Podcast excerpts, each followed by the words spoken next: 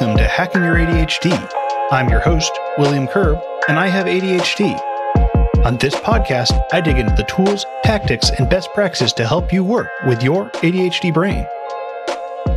Hey team, recently when I was talking with my therapist, they mentioned that it seemed like I frequently would go into the fawn response. I was taken a little aback by this because, while I felt like I'd heard of the fawn response before, it wasn't something that I was overly familiar with or even could particularly put my finger on exactly what it was. Fortunately for me, I run a podcast where I can dive into topics like this and glean a little bit more understanding about things that I'm interested in.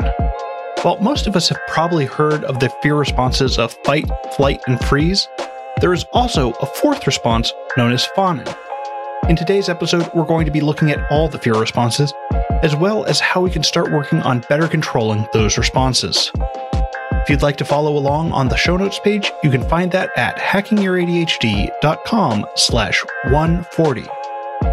All right, keep on listening to find out how you respond to fear.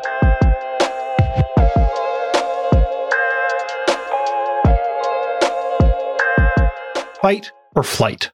Do I engage or do I run away? What's the best way for me to protect myself? These stress responses are pretty well known, as well as the freeze response. When we are put into a stressful, frightening, or dangerous situation, our sympathetic nervous system engages to protect us before our logical brain can react. We fight when we believe we can overpower that threat. We're attacking the threat.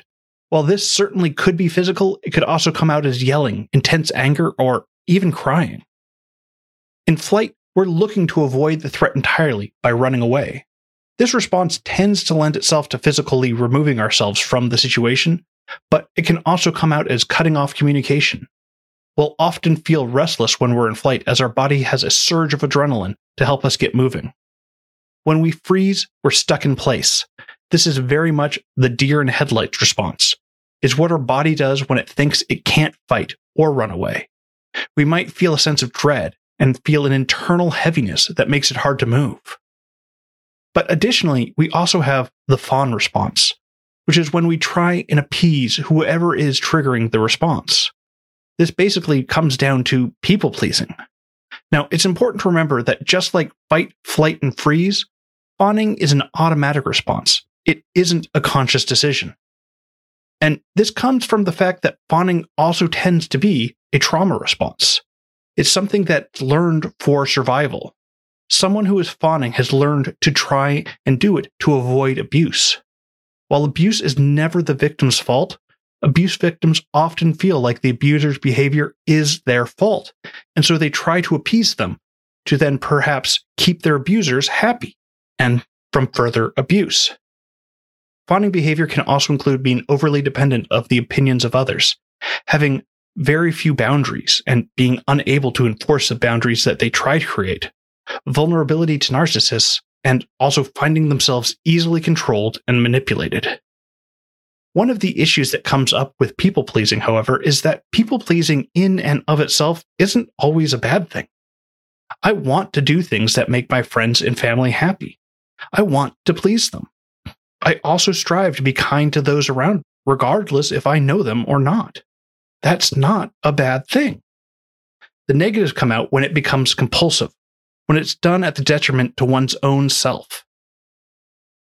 Now, I do feel that there is a difference between people pleasing and fawning, because people pleasing isn't always going to be a trauma response. With just people pleasing, there can be a grown resentment formed because the pleaser is creating an unspoken contract. They're doing these things so that they can win the favor of whoever they're pleasing.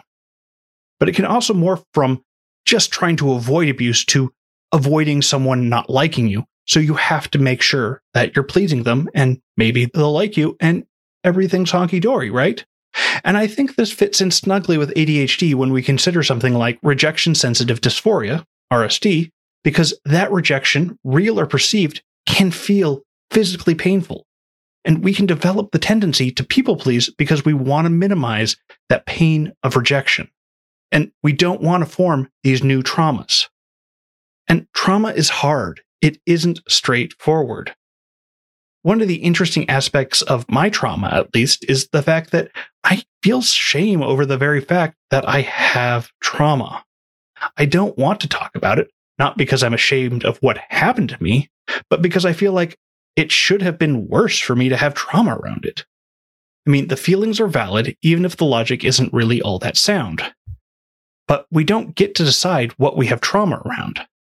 I think the problem we have is that we definitely feel like there is a difference between having big tree trauma and we don't want to diminish what has happened to people who have gone through some truly horrific things. But that doesn't mean the things that I've gone through weren't traumatizing. Personally, I was a victim of sexual abuse as a child. And I'm hesitating to say that because, again, I feel that, well, yes, what happened was abuse. It also feels like maybe it wasn't all that traumatic. Maybe it wasn't as bad. I realize how that sounds. I realize it's kind of ridiculous. But I think it's important for us to all hear this because I feel like a lot of us downplay the trauma that's in our lives because, well, it could have been worse. But this isn't a contest to find out who had the most trauma in their lives. No one makes it through unscathed. And I want to relate what's going on with my experience because if someone else had told me they had trauma around any issue, it wouldn't matter what it was. That person would still need love and support. That person's trauma would still be valid.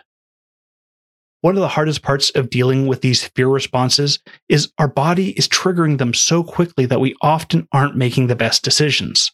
Our brain is simply trying to do its best at the moment and doesn't have time to weigh all of the options. We might snap at someone when we're feeling stressed about something. We may freeze when we're trying to have a difficult conversation. And we may people please someone who is trying to take advantage of us. Since these are automatic reactions and aren't conscious choices, it can be difficult for us to change them. And often we do want to change our fear responses. My people pleasing tendencies rarely serve me in the long run. But just because it's hard doesn't mean we can't do anything. So, our first step is to work on identifying when our fear response is activating. What this boils down to is that we need to work on being mindful of our emotions. When we go into that fear response, we're letting our amygdala take over and we're not thinking, we're just reacting. We need to slow down. It's also important to note here that fear is a healthy emotion. Whenever I see something about someone being fearless, I have to question how great that actually is. Fear is something that we experience to help protect ourselves. Going into every situation without fear is foolish at best. What we don't want, though, is for that fear to be controlling of our actions. Seeing that rattlesnake in our path yeah, it's appropriate to feel some fear. But once we feel that emotion, we can decide how we want to handle it. And that's what we want to be able to focus on when we're having these feelings outside of obviously dangerous situations. When we can identify that we're going into these fear responses, we can then work on having a say in how we're responding. This means that we need to work on identifying when we're feeling these emotions but this can also work best when we're identifying any emotions that we have. Often we're not thinking about how we're feeling, but the better we get at identifying the emotions we're having, the easier it'll be to tell when we're going into fear. So that's going to be our homework from this episode, spending some time a few times a day trying to identify the emotions that we're feeling. Just finished a phone call? Well, how are you feeling? Just got off of work? How are you feeling? How about after lunch? How are you feeling? And I also want to emphasize here that this is really hard stuff. Don't expect yourself to get it right away. And also, if you have the means, this is also a place where working with a therapist can be really great.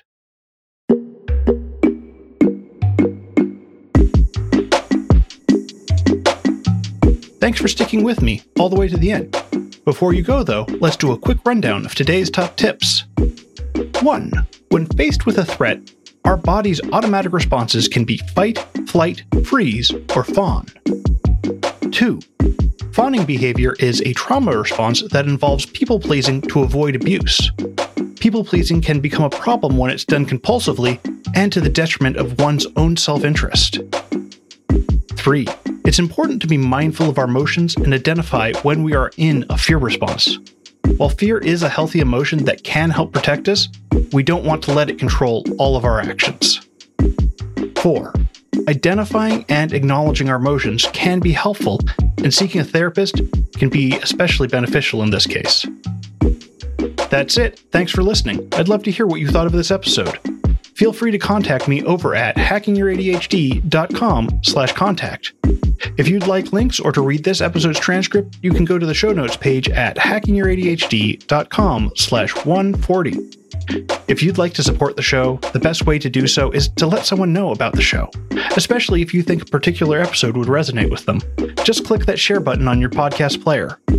Or you can consider supporting me over on Patreon. Just go to hackingyour.adhd.com slash Patreon to find out more. And now for your moment of dad. I was thinking of opening a yo-yo store, but the business is just too up and down for my liking.